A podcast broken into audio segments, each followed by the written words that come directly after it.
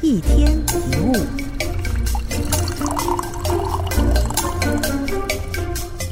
和一个年轻人聊天，他刚刚离职，他说大环境不好，换工作有点难。小公司人手少，没有制度，分工不平均，又很难升。去大公司对专业的要求又高，怕自己能力不够，达不到要求。那我说去创业吧，创业啊，怕资金不够，没经验，知名度不足，无法吸引客人，所以不知道该做什么，从什么地方开始。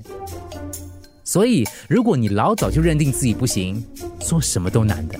想避免不好的结果，也避免了开始。其实事情还没有发生之前，谁也不知道结果会如何。为什么不选择相信自己呢？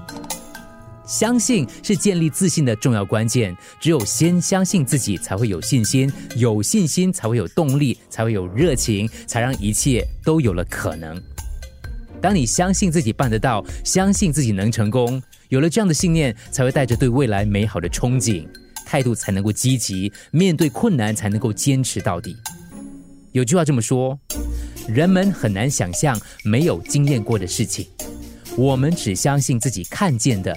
于是，人生的可能性仅仅局限在你的视野所及之处。成功的人就不一样了，他们除了都很坚持信念，在还没有证明自己之前，他们选择先相信，而不是发生了才相信。